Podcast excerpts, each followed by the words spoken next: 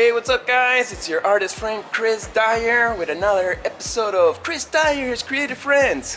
This week, I'm going to be interviewing my friend Monkey, who's an old artist friend of mine. We've known each other for at least 15 years. He's very interesting and spiritual and soulful. He's a legendary muralist and painter here in Montreal and around the world, pretty much. And today he's having a solo show here in the old port of Montreal. So we're gonna do the interview here. So it should be really interesting. Woo! Hey, what's up, Monkey? How are you doing, my brother? You good? Woo! So yeah, good to see great. You. too. Always Yep. in such beautiful style. you too. I love the patterns and the colors. You know, keeping it simple with Peruvian. What is this style? Is it like African? Yeah, Like- exactly. Basically, I have two two designers that I gave them the responsibility to kind of brand me. So I choose with them the the textile and the shape and all the measurement are are made for me. Uh, Right. And all the pieces are unique pieces. So uh, one of these designers is Semanda. He's doing more like the African Mm. textile, and I have Tondo, which are doing what they call Afro post-apocalyptic samurai. Ah, sick, So I kind of mix those two together. I Apoc- love those two uh, designers, so I combine them to create a, a unique style. apocalyptic chic. exactly, exactly.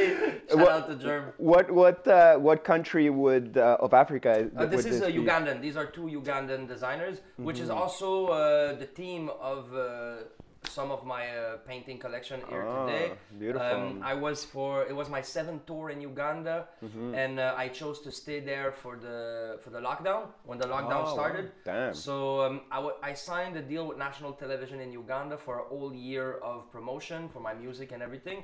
So when the lockdown arrived, I decided to stay and to finish my deal with them. So during that time, I've produced a series of photo called uh, Vie Confinée. And uh, the painting, the oil painting, are actually reproduction of the pictures that I took in Uganda. Mm. So I would say my heart is in Uganda. I love Uganda. For a long time, I've been exchanging with Mexico and with Latin America. But for the past six years, I had the blessing to be welcome in East Africa and and have amazing opportunities and projects. So Nice. Well, I want to dive deeper into the whole African mission, Yep. but let's start with right here, right now. Yes. Like, where are we? What is this about? Okay, we are at uh, a gallery called L'Original uh, in Old Montreal, Old Port Montreal. Uh, what happened is that we had the opportunity together to collaborate with Divina Dali, which is the exhibition of Salvador Dali about uh, Dante's Inferno.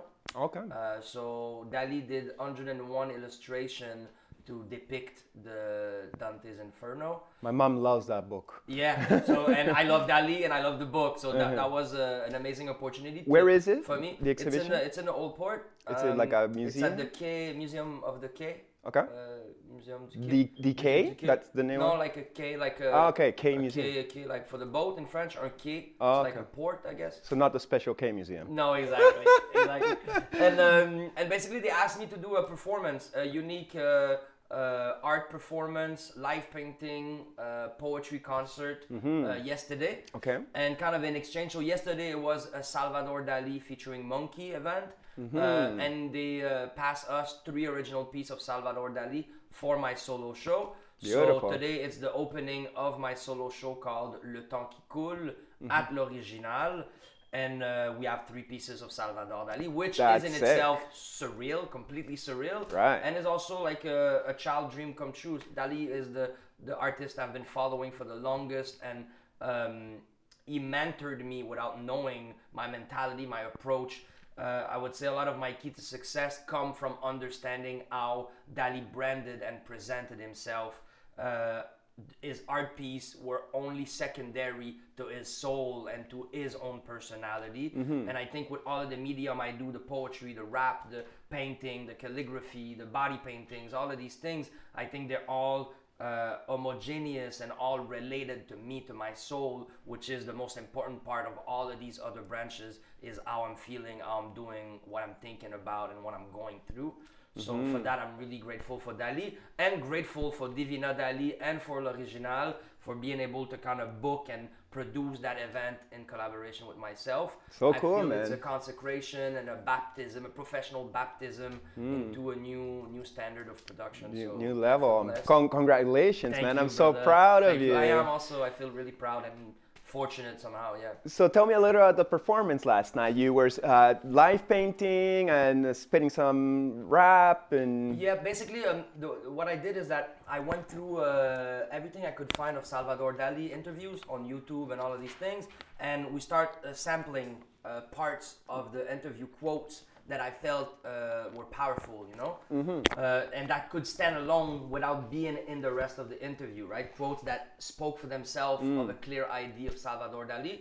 We had maybe something like 30, 40 different co- quotes that I asked my DJ, Mark the Magnanimous, to place at different timing during the show because I was improvising my poetry based on Dali's quote.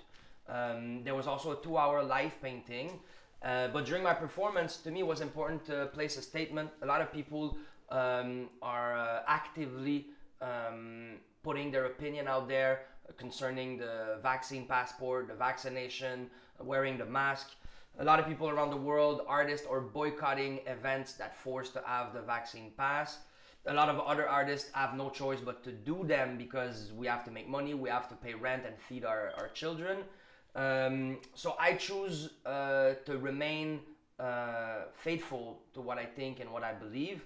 So I accepted the gig, even if it was a vaccine passport, but I had to do civil disobedience during that gig. I always have to express myself regarding these issues. We're gonna look back in time uh, and we're gonna see who did what, just like it happened in Nazi in Nazi times and in in Pinochet time and there's people that are blindly following. There's people that see the bigger picture that want to slow down the process of of where we're going through. And I would say in my own, I want to be uh, I want to be doing uh, uh, creative uh, civil disobedience. Right. I don't believe in destruction. I don't believe in fighting fire with fire. To me, it's all about creativity, positivity, uh, unifying people, not dividing people. So yesterday, um, during my show, uh, I have one of my line that says, um, uh, because in fact, Dali's clock are a proof of time melting. And um, the show stopped. We started some classical music.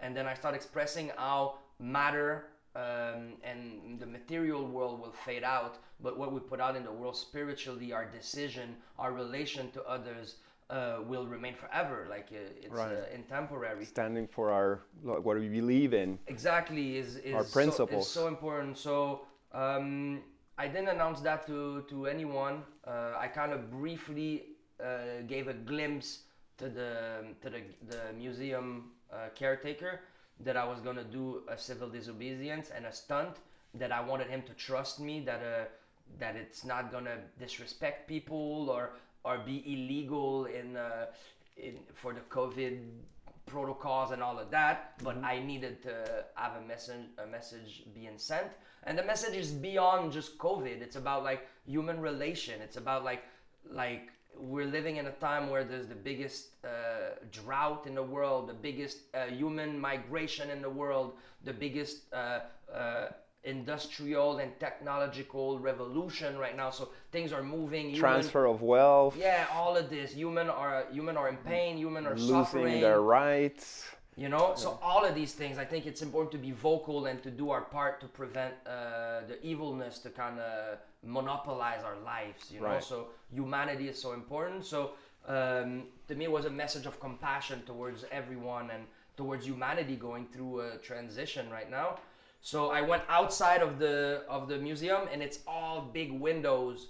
Um, so I went out with a white spray paint, and uh, I wrote ensemble, which which is together, um, outside to be read from outside. So my idea was like we were a creative bubble inside, mm-hmm. but I wanted to tell the world outside of that bubble that I'm with them. You know that I'm mm-hmm. together with with them. You know. Mm-hmm. So um, and it was it was blessed. It was well received. I was a bit scared to be arrested at one point, and I was scared that I would uh, burn my bridges. Right, know, insult uh, the museum that invited you to perform exactly. and lend you that lead. Yeah, yeah, That's exactly. ballsy, dude. Yeah, it, it, was it was, but at the same time, it was uh, calculated. I didn't choose like a, a hardcore spray paint uh, material. I used a chalk spray paint, so easier to wash. And the funniest thing is that I didn't plan that in my planning, but when I came back inside after I painted their window, I was so hype and filled with adrenaline. I was in trance that I, in my mind, I was like the most devoted thing right now, and it was also a way to kind of avoid bridging, uh, burning my bridges. I came right back inside and I started destroying the live painting that I did just an hour before, right? And the speech that I gave is that um, it is important for me to be able to sacrifice the material to be able to pursue a spiritual objective. But if I'm able to destroy someone else's property, I need to be able to invest my own property for the same because So that's why even if I de- destroyed their windows for a, a small amount of time, when then I also destroyed mine to kind of show humility and togetherness. For have the, the the word togetherness even more powerful uh, by sacrificing the piece that I really dearly loved. And uh, later on today, I'm gonna go see if I can kind of rearrange it or repaint over or reuse some of that destruction Yeah. as part of the final piece. But uh, um, I felt good. I, I felt happy that uh, these people kind of understood what I was uh, going through. They didn't they didn't boycott me. I even received a message from them today that they supported me. The whole team was supportive and that everything was uh, cleaned already and that we're ready to move on to the next phase. You know, so to me it was uh, it was an accomplishment. I would say the old the old scenario, the old script, the old evening yesterday was uh, built towards that peak moment uh, that I was really stressful about, and uh, it worked. So Beautiful. Yeah, Fuck yeah. you. I, I you. really appreciate it as from one artist to another. I wouldn't even call myself an activist, but like, you know, for somebody who cares and wants to see change in a crazy time, I really thank you and appreciate you putting your shit on the line to say what you believe in because not enough people are doing that these days. It's like everybody just wants to keep safe and they're, you know, like we're all in sensitive momentum. Like any of us could just go down and go bankrupt when we least expect it. So it's Yeah. like making that risk, it's the most dangerous time ever. So I double appreciate that you're like, you know, like getting to the pinnacle of your career and you could throw it all down by going against Babylon and saying like this shit ain't nothing if we're not really doing it from the heart and making the world a better place with it. This is not for the ego. This is not for me to be like Mr. Cool artist guy. You know, this is for me to be empowered to continue being a servant of the Most High and humanity. And to all be honest, once you know self and you understand the key to your own success, my own success was based on giving to other, being generous. Every time I was ripped and abused, God, the universe rebalanced everything and brought me bigger uh, opportunities, you know? So to me, it's not even, it is altruist and the idea that I'm doing it for the common good and for all of us. But I'm also doing it for myself. I know as artists, this is the best this is our duty. This is the best position we can play. The artist that goes down in history and mark a time and a moment are those who take risks. And all my life I took risks. And now that my career is growing, I would be stupid to change my formula. Right. My formula is to obtain success by being generous and by taking risks. So I mm-hmm. keep on taking risks, and I think that's the formula to keep me growing. Even if cops came and arrested me, I had a camera crew there. It would have just blow up bigger into something that we're all all worth it. winning. By taking a stance, we are all winning. Even if we are losing some privileges, I do believe that's what I'm understanding from the consciousness that is rising these days. We talk about white privilege and male privilege. Well, I have many privilege. I'm a white male.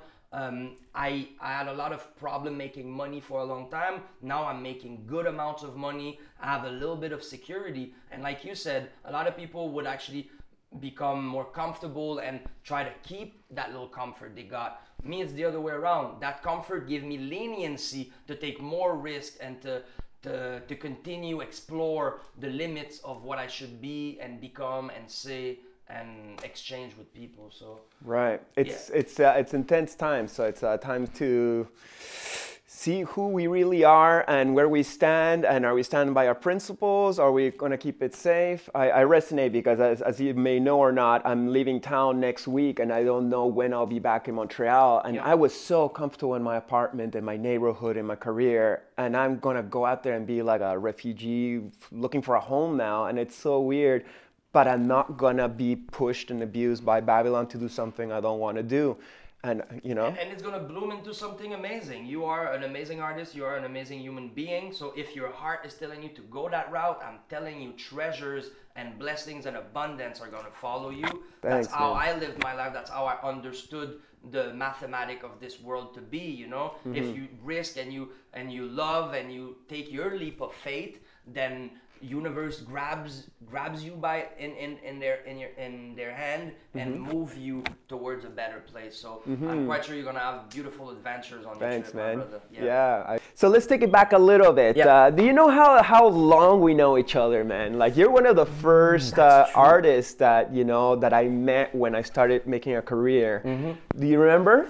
I think the I remember the first gig we did. It was uh, Enfant du Soleil, Enfant Soleil, Yeah, Soleil, Enfant Soleil, Enfant Soleil. That- 2004. wow, I was gonna Yeah. say 12 years ago. It's actually like 17 years ago. Yeah, yeah, yeah, yeah. I think we have two more collabos after that one. I think. Yeah, yeah. Uh, so three paintings every time was a blessing, and since day one, like I think, I think we grew into sculpting our personality and growing in in the throne, the kingly throne that. But I think it was already visible in our in our ways. You know, I think you could see people sometimes by their charisma, by their idea, by their um, initiatives that they're gonna go far. You know, so Totally. so from the beginning, I kind of knew that you have, you have a journey in front of you that will be blessed. So I'm happy Like- that, that I've witnessed it. Likewise, I, that was actually my first mural when we painted on Font Soleil. They gave us a big wall. It was on TV. Yeah. And I was just like, I've never painted a big mural. I don't know how to use spray paint. I think we couldn't use spray paint because it's Uh, indoors. also, so we're doing big brushes. brushes. and I was just trying to go big. And I remember taking pictures, being like, "Holy shit, I'm on TV!" And we, were, I think it was like Quebec City. Yeah, exactly. Yeah. It was out of town. And then the second collab was Fanny Aisha, just a little street Yep. mural for I can't something in Rosemont. And the third one was the DJ school mural Yeah. we made, and that, That was, was super community, good Yeah. vibes. It was Um, amazing. so Can't wait a- for the fourth one. Yeah, let's see what, what happens. Maybe something Let's uh, see where it will somewhere else. also. Yeah, Yeah, exactly. because I don't want to come back to Montreal. Um, so since when have you been uh, being an artist? When did this mural start? Do you have a roots in graffiti? Yep. Like, tell me a little bit about your Um, roots. I would say I've always been an artist. I would say my first language is actually visual art because uh, as a child we hold pen, we choose colors before even using words, right? So I, I see myself as someone who has as a first language uh, visual art. Um, and then I just never stopped. My mom was super creative. My dad was more like the philosophy and ethics and principles. Uh, so I got all of that rigidity and that uh, mental structure from my father, but all the fluidity, the changing things into gold, the, the artistic alchemy really come from my mother's side. And um, my, my parents adopted a young uh, orphan from Haiti when I was six years old. Um, she was one. We grew up together, and early on, I could see uh, racism and and you know the difference of treatment that my sister was receiving. And also, a lot of a lot of so-called white people think racism doesn't exist because they don't experience it in their daily life, right? It's not necessarily they bad people. It's just in their experience Obama was president. Racism doesn't exist anymore, right? They don't have physical proof that it exists. But me, from an early age, I could I could see my sister being fucked with in school, being laughed at, being always bullied. So early on, there was this uh, this compassion and this desire for social change that uh, that came on. And then I discovered the punk punk movement when I was 12, 13, doing skateboard and all these things. But really, what captivated me is when I discovered hip hop because my painting skills, my drawing skills, my poetry that I was already doing, and my social desire for change were all welcome and they found a roof for themselves in the hip hop culture. So I would say I've been painting murals since then when I was 14 years old. what year is this? Um, 14, it was 96. Mm-hmm. Yeah. So 96, spray paint? 97. Yep, spray painting. So was it graffiti or characters or? I was already doing both. I chose the name Monk at first. Monk E was after, the E was added after, but I chose Monk because there was a O in Monk. So the O, I kind of always uh, replaced it by a portrait a lot of times. So I could go out and do both at the same time. I was painting train, I was painting under bridges. My agenda was filled with it. And um, and then that's it. I was living in Drummondville, small town, an hour and a half from Montreal. Okay. And and I was hitchhiking to come get my caps at Cell Block in Montreal and and meeting people and all of this. So at, at 16 years old, I moved to Longueuil just to be closer to where it was happening. And then I grew up. Uh, I continued to grow in my art by choosing my mentors, by collaborating with people like you, with Sino, with other uh, older brother and people pairs that were my age, and uh, it grew to be what it is now. Now uh, I come from graffiti, but I do a lot of brushwork, a lot of calligraphy, and I try to explore. I feel we we reap what we sow, but it's important to know how uh, you harvest from a tree. You know, you need to have many branches to your tree to be able to harvest all the time. Certain season, certain branches will be hit stronger. They'll give more fruits. Uh, some other season, there's a new electrical line that will pass through, and they need to cut one of your branches. You know, that's that's how a tree grows. So my career is the same thing. Maybe one day body painting will become illegal and uh, spray paint uh, you can't find them because it's too toxic or so you have to have many branches to be able to constantly be able to harvest Right. so from early on i was attracted to hip-hop and graffiti but i bridged out of it uh, looking into contemporary art and other styles of music to kind of add on to what i was already producing in the hip-hop culture So when you were doing, do you still do graffiti? Like, how? What's you know? Did you ever stop doing illegal art? Do you still do a little bit? Like, I guess last night was a little bit of that. But Yep. uh, what's wh- was there like a moment where you say like, oh, I gotta like chill out on the illegal bombing the streets because now I'm getting paid to do these big murals Well, and such? the idea is that I've never been much into bombing. I would say I was deep into bombing maybe the three, four uh, first year of my life. After that, from from just tagging the streets and all of this, it quickly became I still want to do illegal, but I want to do like pieces. I want to do things that are still working for my portfolio, right? So Right. I start painting more trains and more illegal, like under bridges and things like that. So it was still illegal, and to this day I still do illegal. To me, it's part of uh, it's part of the same plan of uh, creative uh, civil disobedience.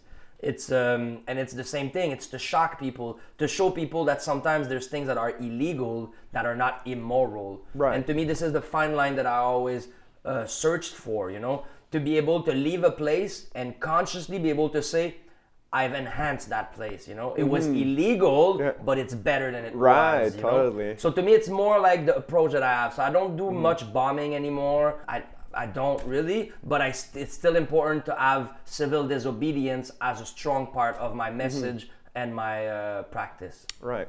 And you're part of uh, of a graffiti crew, uh, K6A, right? Yeah, exactly. I, tell me we, a little about it. We, we created that collective uh, early uh, 2000, like 2001. And we were four graffiti writers: Saif, Sirac, Osti1, and myself. And um, that's it. We wanted to link up and create that new crew. And because I was rapping, it grew into something multidisciplinary. We had like um, rappers that got included in the crew. We got filmmakers. We got uh, uh, food chef. We have like a. Uh, It's like a crew. it is a crew, Yeah, and now like- we're uh, close to 35 uh, members now. Oh, wow. And uh, it's been almost 20 years. It's been 20 years actually. So Mm-hmm. we we keep growing uh, apart, Mm-hmm. but still kind of unified through that bigger idea of the crew. Uh, obviously, when you're younger in your 20s, uh, to be part of something is so important to claim it with others, to have kind of a family. But after that, once you have real children and real family, well, this often take more like a secondary uh, priority Yeah. in your life. So I would say we're still growing into that. We're still proud of the collective, but everyone is doing their own thing. Sometimes we do cross path and Mm. collaborate together, but Mm-hmm. there's new alliances made, there's new crew made, there's new projects. Um, Right. So we keep on moving. I know you're not like a fighter, you're a lover, but in Montreal, it seems like, you know, graffiti artists and muralists and, you know, different crews seem to have fights and beefs. Does Yeah. your crew have issues with anybody else? Yeah, yeah, yeah. There is a actually, really no. We don't have issues with no one, but there's some people that have issues with us. You mm-hmm. know, so I think it's more the situation. And me, I always preach for peace. So me, you cross my shit, I go repair my stuff, and I know the universe. The reason why I have Dali in my solo show right now is because I answer peace to violence. Is because in my life I do all of these alchemy uh, energetically then universe is dropping jewels uh, on my table. That's really how I walk through this life. So Right. To me, being attacked is not something new. I've been attacked all my life. I've been different all my life. Hmm. I've been laughed at all my life. I've been marginalized all my life. But you know what? It only take a time because they can't break what I am. So after two, three years of laughing of me, well, they become my favorite fans because they, they start seeing the strength that I have to be different than them. And then instead of being like a marginalized, a bullied person, I become an inspiration and a, a mentor of being yourself. And a lot of people that will insult you or be jealous or being uncomfortable in front of difference are those that do not have the courage to be themselves, you know? So I don't take it as a, as a big, they say like uh, uh, copy is the closest thing to uh, Flattery, Flattery. or the best- well, I say being crossed out is also part of flattery because it means that I'm moving things, that I'm shaking things. Right. And uh, I never answer with violence. You can go cross my shit, I'll go repair it, and it's too bad. Like that's one of the things that like bugs me about the Montreal street art scene, graffiti scene. It's like there's murals, there's graffiti. I wish they could all live together Yeah. instead of like going over each other. I've even heard from a friend that's there's like extortion. You know, Yeah. graffiti artists that tell muralists like, "Give me money, or I'll fuck up all your murals." Like that's terrible. How could one artist do that to another one? Well, that's the thing too. Like, are they artists? Uh, a lot of these people are more.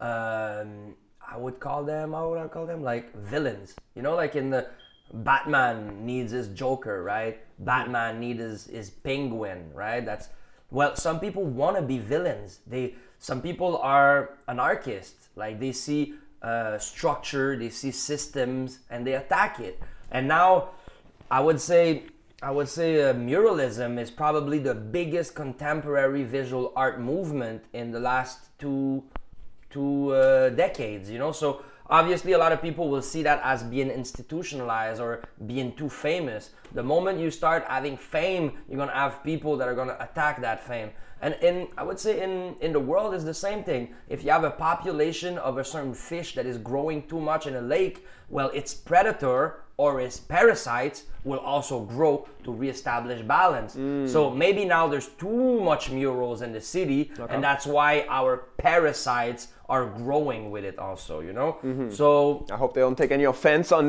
these these words. no, but to, to me, to me, it's like I don't know. Maybe I'm a parasite to certain things. You know, like to me, it's not about like it's not uh, themselves being parasite. I think it's more like to attach. I, that's what a parasite is. You attach your energy to another entity Right. to gain nutrients from that attachment. You know, Right. and I would say it's some form, some form of parasites. A lot of people cross me just for the fame of crossing me and getting some nutriments from my fame. Because they know people will take picture of that mural, and at the bottom there will be their name. That too. And but there's also people that love destruction that will praise that youth for destroying Yeah, yeah. someone with a status, you know? So so to me it is a form to me, huh, this is a form of cultural uh, parasites, but at the same time parasites are in life. You need to have you need to have things that move. You need to have microbes to make resurrect what is dead and all of Hmm. These things. So Plus, they start so I'm- like the, the graffiti scene kind of like started everything with muralism and street art too. Like they're the roots. Yeah, of- th- it is the roots, but from the beginning, the roots was not. Uh, we were not eating each other in that thing. We were all together against a, a more institutionalized thing, you know. And now so- we're attacking each other. yeah, exactly. And to me, to me, it's not like when I say parasite, it's not like uh, it's not synonym, synonymous to enemy. You know, like Yeah. uh, uh, we have to understand semantic on what I mean on that. But as far as the biology of thing, you know, there's something that is created, and you know what? I would even reverse that thing because we can also read the situation the reverse. Maybe muralism is the parasites to graffiti because at first we were painting the walls and the city said, well, now because there is graffiti everywhere, we're gonna replace them by murals. But before graffiti was everywhere, mural was not even a thing. People didn't care about muralism. So mm-hmm. muralism took really its first big roots of popularity into the the attempt of erasing uh, the, civil disobedience of graffiti. So I think it's a it's a circle. So It's a symbiotic relationship where like graffiti was like the fresh soil of creation. Yeah. But I guess like the system just wanted to make it more you know, uh, palatable for the whole population. Yeah, hundred percent. I do enjoy civil disobedience. I do enjoy illegal graffiti. I do enjoy bombing. I do enjoy hand styles. I just prefer it when it's done into some like in some blank property into some uh, public spaces more than when it has the intention of ruining something you know? That but that's just me you know? There's there's there's enough diversity for everyone to have fun in that culture. My whole idea is just that i don't fight back. I just my my way of fighting back is to keep myself clean karmically but also on the wall. I'll repair my wall i'll do whatever it needs i'll humble myself in front of criticism you know but uh It's the lesson of impermanence too. you know? yeah, the detachment, and that's why I chose the the word monk at first. I saw a Buddhist monk um, doing uh, mandalas Sand with mandalas. sand, exactly. And the moment they finish, the same day they have an overview with their sensei, and they actually destroy everything. And when I saw that, it made me think of graffiti. So the the work and the fight for detachment is not a something that is gonna end at one point. All your life, you're gonna have to fight to detach yourself from life. Even you're gonna have to learn on the last minute. You're gonna be like, "Hey, life, I enjoyed you, but now I'm passing to a different state." You know? Eventually, we all die. So we gotta be like comfortable with that. Exactly. For sure. So tell me more about your studio work. So that's the work on the streets with spray paint. But in your studio work, you also use spray paint. But what other mediums? Yes, um, I've just started. I've been um, I've been kind of intimidated with oil painting for a while. All my life, I kind of admire uh, people that were painted with uh, painting with it. And I saw myself when I was gonna be old. I was seeing myself when I'll be old, I'll be doing oil painting. Well, I guess I'm old now with a white and a beard. What's your age? I'm 39 now. Okay, nice. And um, I started doing oil painting this year, so a lot of the canvas that are here are my first ever oil painting. Oh, know? wow. So like I, I they look maybe- great, I have man. maybe 20 oil painting here, when they are my 21st oil painting, and um, I would say I don't do much studio work. The reason why I did uh, a lot of painting recently on canvas is because of COVID. Mm. Uh, I was coming back from uh, the lockdown in Uganda. And I spent the first winter in Canada for the past 12 years. That was my first winter, so I had time in studio to paint. Um, so that was the change. But re- really, I don't. I'm not much of a studio like visual art studio. I'm more into musical studio. So I paint outside when it's sunny, and I make music when it's not. It's more the the relation that I have with the, the sun and the rain and the snow. But um, How has it been to do something unusual like being in the studio and working with oils?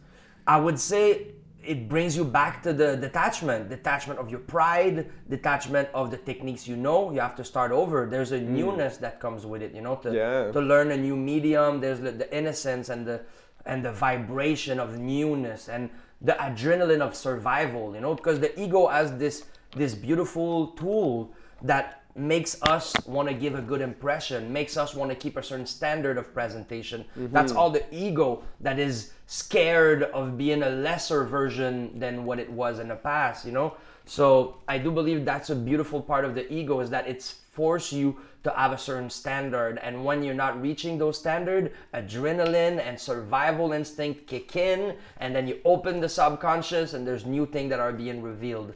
So i mm. would say that's what that's what happened with oil painting. I was stressed nervous amateur with it and then it shaped me into being proud of myself and reaching new goals and new levels. So mm. i would say that's the process. And I, I would say relate to you leaving soon. You know, the moment you do a leap of faith and you're like, okay, I've been stressed or intimidated for a certain while about this vision, but even acknowledging this stress, I'm jumping full fledged into that vision. Mm-hmm. Well, fireworks and explosion and everything comes with it after. So mm. that's kind of what I'm celebrating now. It was kind of like a, a stressful decades to get to the point that I I dare mm-hmm. uh, dip my brush into oil paint.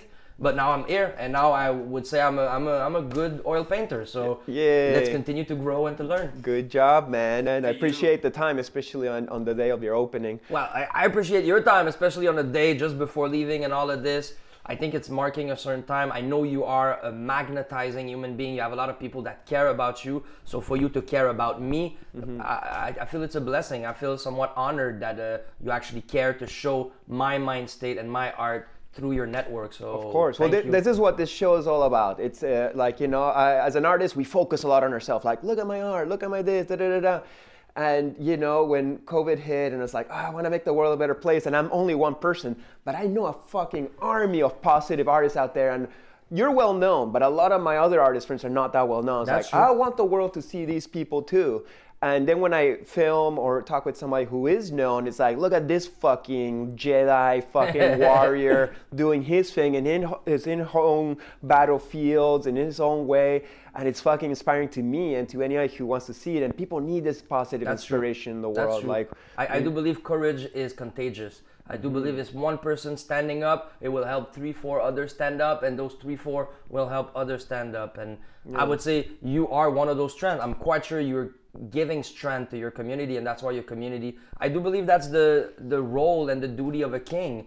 A king is not someone that is supposed to be there for the glory. Is someone that is supposed to be able to provide for his people, and by providing, the people give him glory. But um, to me, it's not the reverse. It's not I, I want the glory and then I'll provide for you guys. It's no, it's like I have to provide. If there's something missing, I have to provide. And naturally, life will place me on my righteous throne at the right moment. And I see you doing the same thing. So I'm Thanks, man. happy that our kingdom are Yeah. are are neighboring each other. Yeah, totally. Respect. Uh, uh, G acknowledge G, and we you know we uh, we enforce each other in the same mission of uh, going back to the light ourselves, but helping anyone else who wants to go back to the light and uh, get out of this age of darkness that's brought too much suffering for too long. Yeah. Um, so let's talk a little bit about your music. Let's go. Yeah, when did it start? What's the different shapes it's had? Um, Yep. Um, you've- I would say music tape took just like I did with the branches of my visual art.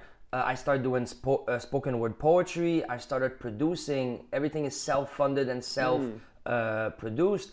It's important to know also almost all the high-level standard music in Quebec survive through grants.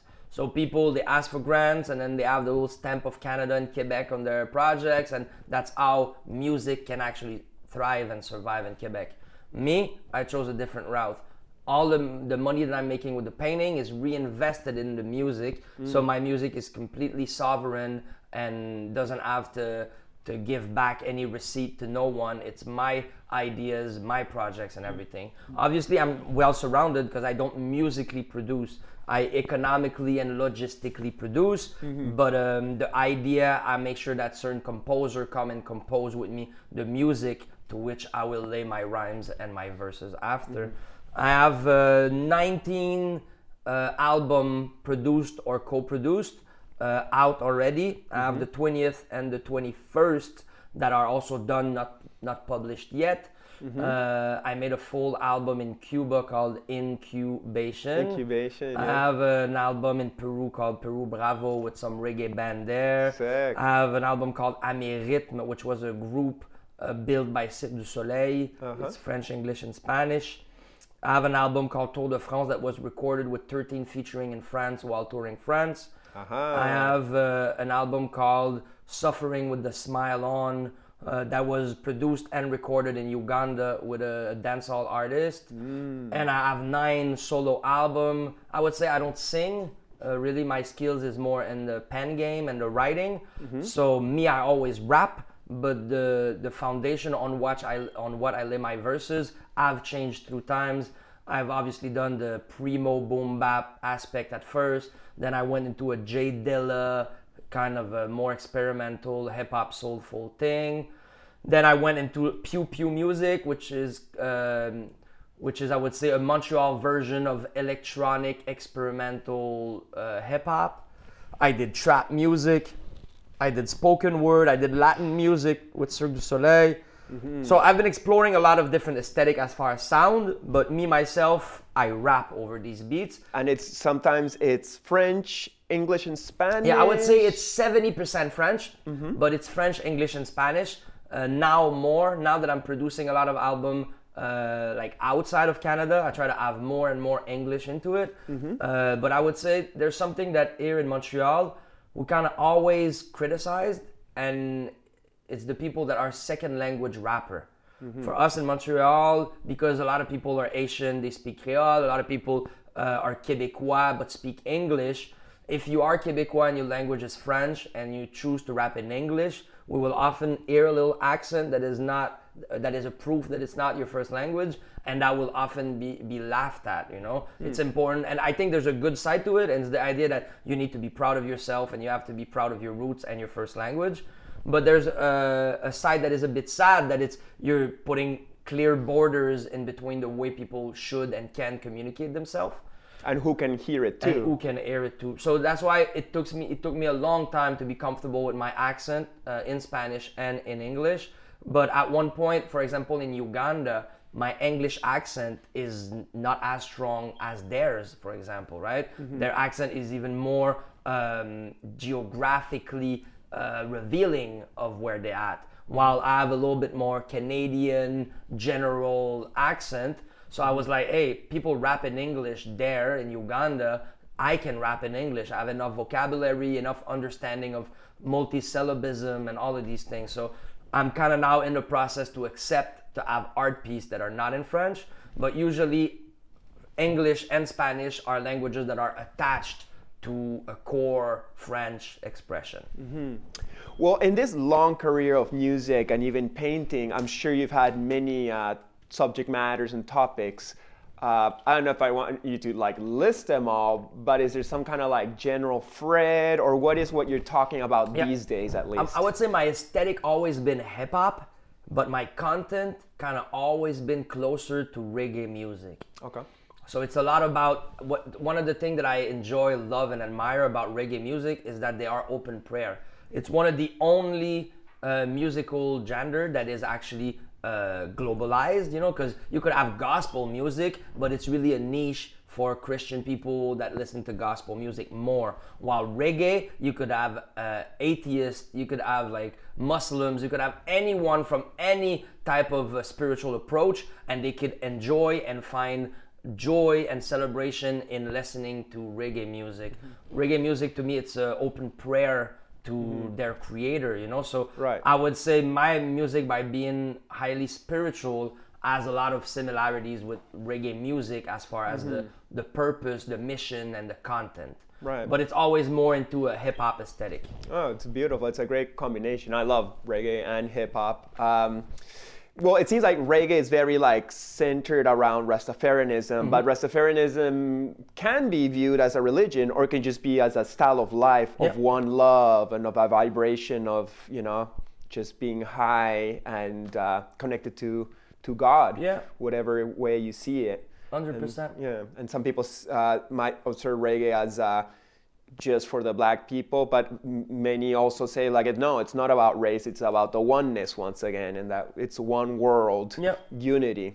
So. Yeah, well, there's three main uh, three main line of Rastafarism. There's the twelve tribes, there's the Bobo Shanti, and there's the Nyabingi, and they all have a different approach to it. But there's something really Zen and really almost Buddhist about uh, the Rasta approach. I feel. I feel it's kind of some sort of a mystique hybrid between Christianity mm. and Buddhism. There's mm. something really more like with the with the ital and the lifestyle and the consideration from for Earth and naturality. others and the dreadlocks is yeah just yeah. like and, and I do I do practice the Nazarene rites, which is also the rites that the that the Rastas are practicing. Um, what is the Nazarene? The Nazarene rites, rites like, like Jesus of Nazareth. Mm-hmm. Uh, a lot of people will say, "Oh, you look like Jesus," just because uh, Hebrews, a lot of Hebrews are practicing the Nazarene rites. Those that are the monks, those that are the spiritual part of the culture, they will not cut the beard and they will not cut the hair because okay. it's the relation to the past. It's mm. the relation to the anti-establishment also because nowadays especially if you go to the army or you get a nine to five in a job they will ask you to shave they will ask you to, to, to be clean cut you know mm-hmm. so the nazarene rite is the choice to not cut your beard and not cut your hair mm-hmm. i don't do great dreadlocks i don't grow dreadlocks mm-hmm. i don't think it's my place to do so and it's not my place to decide who is place to do so mm-hmm. but me and my own spirituality i relate to the spirituality and the concept spirituality of it mm-hmm. by keeping the idea of leaving the dead cell still be attached to me not necessarily in an aesthetic form as the dreads or not or, or right. this but to me it's more inside the idea that i'm not cutting my bridge with what happened and what I used to be, you know? So I'm still that same person that is growing just like my hair and my beard. Right. I've taken the like not the opposite path, but like I, I've changed because I was growing dreadlocks for 21 for years. Wow, wow. and I had a lot of dead cells and energy right there on my dome. And then at the beginning of this year, because of my spiritual uh, mm, ceremonies with ayahuasca, that Yeah. had asked me many times, like, "Fuck your image, fuck your, you Mm-hmm. know, being cool or looking young, cut that shit off." Just so you can jump in the water and be unknown once again, you know, like just be just you. And it was a process. It and I'm- I'm still getting used It to is. it, but um, It is, and it's also it's also part of the Nazarene rite. I would say, like Oh, yeah? like um, when you um, you realize, let's say, I don't know, you go through a divorce or you something happened in your life, and you have to, or I don't know, you were unfaithful or something happened that you're not proud of it, then you will cut yourself from that part of yourself, and you will uh, ask for redemption through that idea of shaving or starting over or or like a clean slate. yeah, exactly, like a clean slate, you know. So, and all of it is just these are concepts. The idea is not to have doctrines; it's uh to have different tools and element to be able to manifest yourself on Earth. Some things will speak to you more than others, and and some things are made to be flipped around. Some things are made to be personalized and remixed. You know, the idea is that we're not one mold and we all fit that same box. These are different boxes for us to be able to find who we are and manifest it through these concepts. You know. Mm, beautiful. How long have you been following this? Uh, is it a spiritual path, a religion? What, what do you No, it's it? not a religion. I, I studied a lot. Uh, I, I've discovered myself to be an Israelite, a Hebrew Israelite. It was in 2008. I was doing a lot of ge- uh, geological, geological, genealogical, Okay. like family Yeah. research and try to because being Quebecois is a new identity. Quebec has 400 years, so like my DNA has centuries you know? So what was i before quebecois you know? I i'm a i'm a i'm a citizen of the stars you know? I'm the my bloodline been flowing this earth for millennium you know? So to be quebecois to me it's cool but it's a modern identity you know? So i was really searching from where i come from and i discovered i come from the basque people which are really uh, uh, which is a sovereign auto, uh, autochthone uh, like indigenous people of Europe, and and then I found my roots towards Hebrew Hebrew Israelite. So it gave even more strength to my spirituality.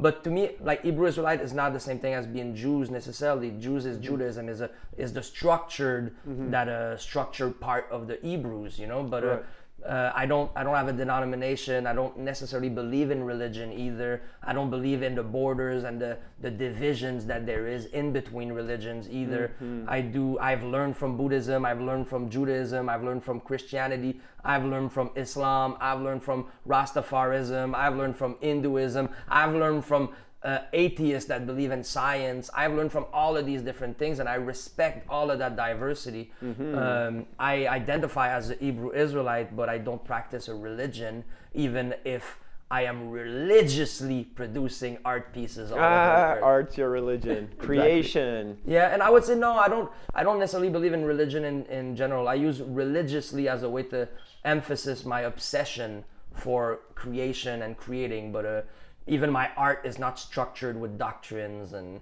and amendments and things like that. Beautiful.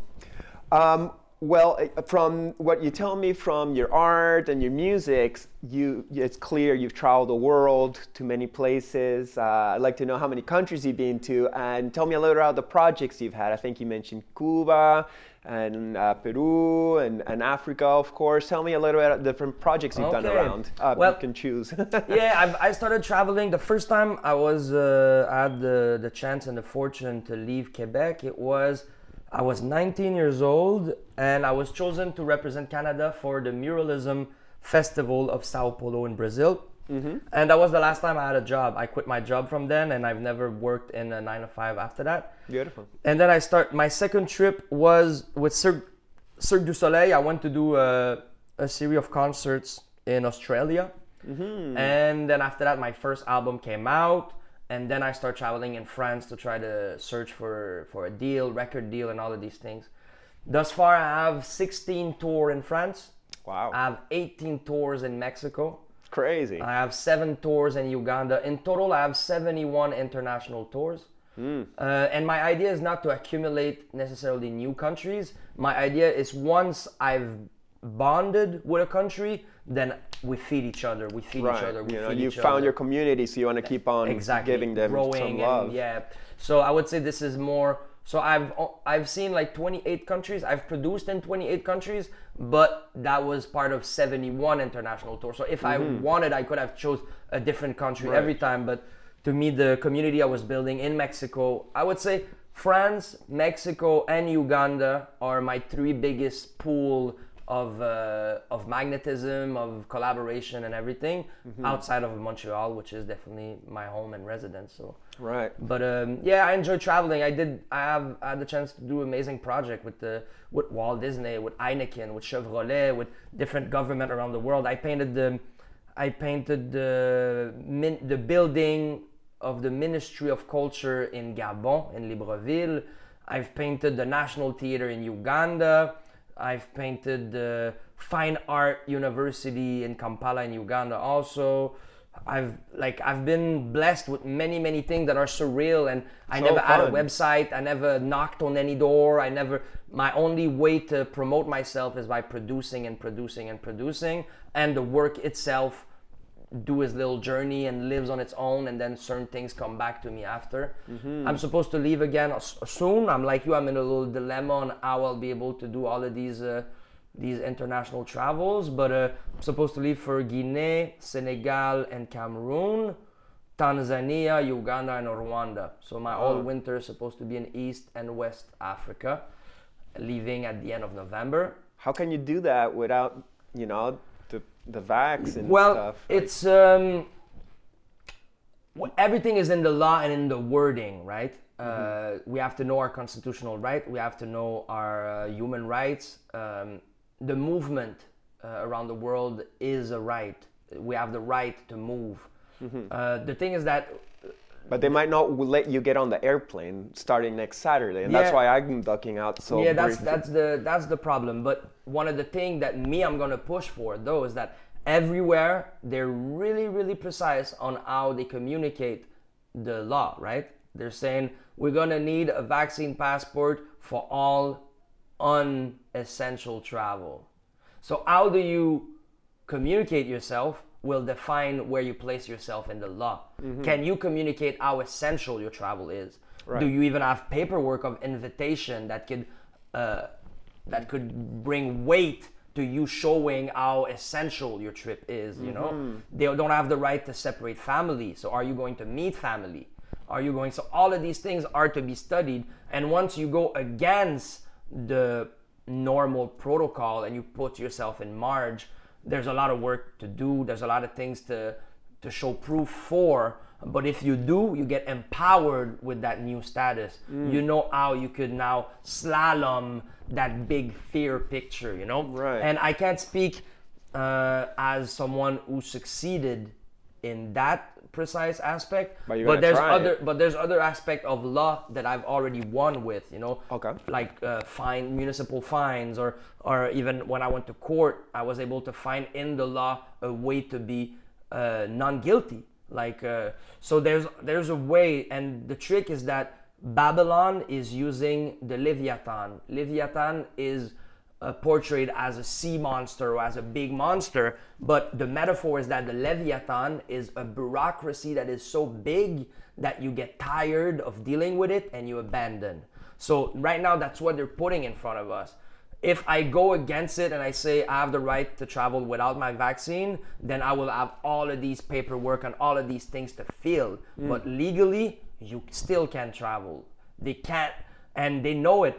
Just a simple example. Uh, I don't want to, hopefully, nothing backlash to me, but we go for it.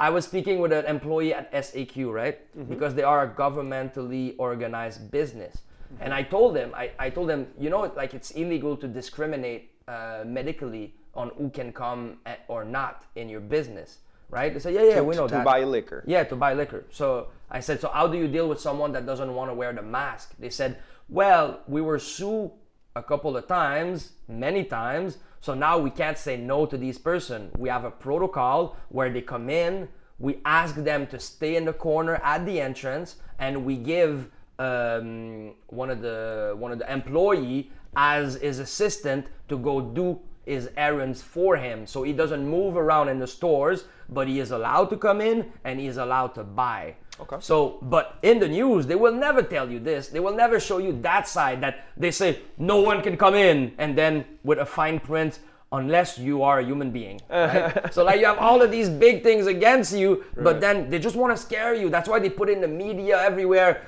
Trudeau said no one can travel. Trudeau said no one can travel. Trudeau said so everyone think that's the truth. But if you really go through the process of it, there's a way as a human being to make sure your rights are protected because these people know that will cost so much for them if they are sued for something illegal. So they, mm. they're walking that edge of respecting the demand, the illegal demand from the government, and then not infringing on human rights. You know, so mm. that fine line, it's a chess game, and that's the chess game I'm ready to play to be able to continue to travel. Wow. I, I, you're inspiring me because like I could really use an extra month. I gotta pack all my shit. Mm-hmm. I gotta potentially sell my apartment. Right now I'm at zero, and one week is nothing. It is. And I'm like, fuck, I could really use this extra month, but like I'm, I'm afraid, as you say, Yeah. they, they scared me with these titles of like you can't fly in one week, and I'm like, oh shit, I don't want to get trapped in this country, you know, because I didn't duck out like while I still could Yeah. But then I could maybe like give myself another month like you. Yeah. Uh, tell me how, how it goes. Um, I will, I will, I will, I will, I will, and, and we'll see. Huh? But uh, I would say there's a. I've been on the forefront of pushing these things a lot. Like I've been to court 13 times now to have my statue, my statue as a sovereign human being on the land. You know, and it, it's a process, and it's an ambition claim, ambitious claim, and it's filled with naivety and filled with many things but w- one thing that is filled of is courage and good intentions. I'm doing this to test and to push um, because i refuse to be docile in front of all of this and i think the name of the game is the law. They will scare you with police but once you get into court judge will tell you what the police did is illegal right? But they don't care. They just put different layers of blockage in front of you so you don't see the truth. So the truth is hard to find, and this is why collectively, by exchanging, we could have a bit bigger impression of where the truth lies. You know.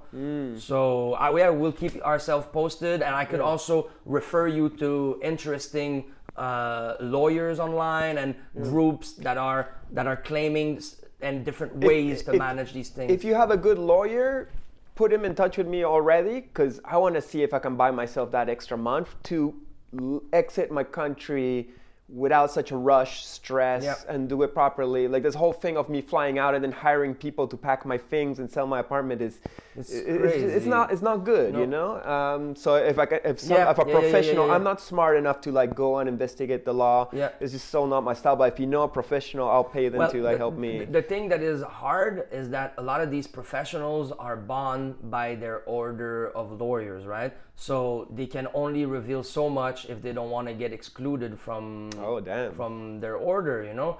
So yeah, but there's some people that are courageous out there. Mm. There's a there's even people that are uh, lawyers that came together to claim that all of this is a crime against humanity. Right. So now all of the people that are um, that are fact checker and that erased uh, things that were actually true, they're now being put into that list of complicit to uh, human uh, crimes. You know. So me, it's not like one lawyer in specific, but it's different groups that they do have. Like for example, um, there's even Christian groups in the states now that they have an affidavit, a template of an affidavit on how uh, in the law and in the Bible being able to prove that uh, vaccination is against your spirituality and your conscience, which is the first amendment of the Constitution of Canada. Respect of consciousness. And the respect of consciousness is defined as the capacity to make a choice between bad and good. Right. So if you understand something is bad for you Yeah. and you have a claim in the law or in yourself or then you have to write papers. You have to put it on paper. Me personally, I'm writing an affidavit with all of the explanation of my mind Mm-hmm. through the law.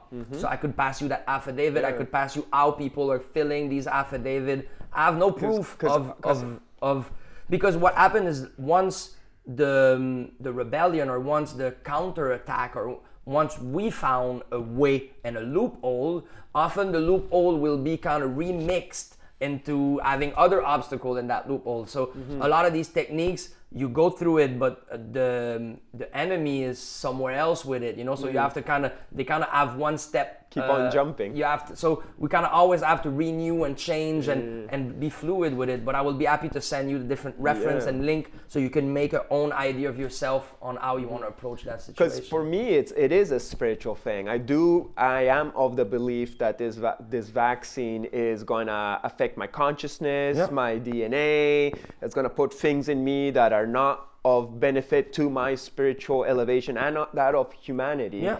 And I don't want it, and I don't want to be forced in it and, and stuff. Um, I, I find it like an unhealthy Yeah. situation.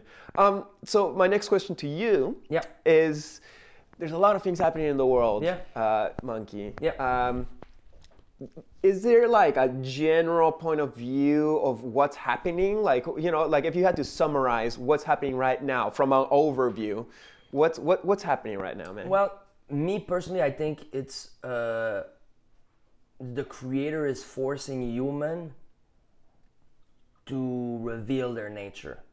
So you have people that seek comfort and seek uh, material things so much that it will allow to be contaminated, to be manipulated, to be incarcerated, to be all of these things and we all have a free will. So I think the universe is telling us who do you want to be? Do you want to be that one that is dependent on McDonald's, or you want to be that one who's learning how to make a garden out of your backyard, right? You want to be the one that is pressing the button to kill thousands of people in the Sahara Desert. By a button, it's more like a signature or whatever it is. But uh, or are you gonna be the one that is gonna be a whistleblower to save uh, these people? You know. So I think it's um, to me like the judgment day. It's not something outside of us. We are judging ourselves. Who are we? Are we are we the inventory of our of our nation? Are we clients are of the pharmaceutical war going on? Or are we actually thinking, critical, philosophical human beings that that fight for their existence and fight with generosity, virtues, humility, compassion. So I think it defines us. It will define who we are and where we place. Judgment Day is now. Every day is Judgment Day. Every day you have to judge yourself. You have to judge the decision you're gonna take. Um, so to me, it's just the continuity and the intensifying human selection of heart revealing, and that's the revelation. Our nature is being revealed. Um, are we selfish or are we selfless? So I think that's what's happening right now. Beautiful. Thank you for your perspective. Um, would you have some final words of wisdom to the people who watch this show? Some Hundred percent, hundred percent gratitude. The word is gratitude, gratitude, gratitude, gratitude. I'm grateful to be alive. I'm grateful to be breathing. I'm grateful to be a friend of yours. I'm grateful to have a camera and people caring enough to actually give their intention to these world these words. I'm grateful for the Salvador Dali show. I'm grateful for what's happening. And um, I think gratitude is the starting point of humanity. It's the starting point of compassion. It's the starting point of considering each other. And I consider you. I'm grateful for you. Thank you so much for using your Thanks, magnetism, your power, your beauty Boom. into uh, into connecting our kingdom. So Yeah, hell thank you so much, my brother. Yeah, thank you, Monkey. Blessings. Bless. Yo! And thank you, the viewers, for watching another episode of Chris Dyer's Creative Friends. Uh, please press like and comment and share and subscribe. And if you're on uh, iTunes, Spotify, Anchor, etc., please uh, give us some good reviews. All right, thank you so Blah, blah, much. blah, See you Thank time. you. Much love. Blessings. Yoo. Next episode, my guest will be Peru my Dyer. says to me that I'm very lucky to have found a purpose in life because so many people spend their whole life searching for it. So I don't take that lightly. So when I when I make art, I'm very conscious of this, and uh, I try to you know be uh, be mindful and respectful of, of each place that I get invited to paint. And uh, try to honor that sacred bond and, and honor the community and do the best with each project, no matter what who it's Nice. for or what it pays, because that's our legacy. You know? Cool. Yeah. Nice. Beautiful. So please make sure to subscribe, like, comment, and share. Big thanks and see you next episode. Peace.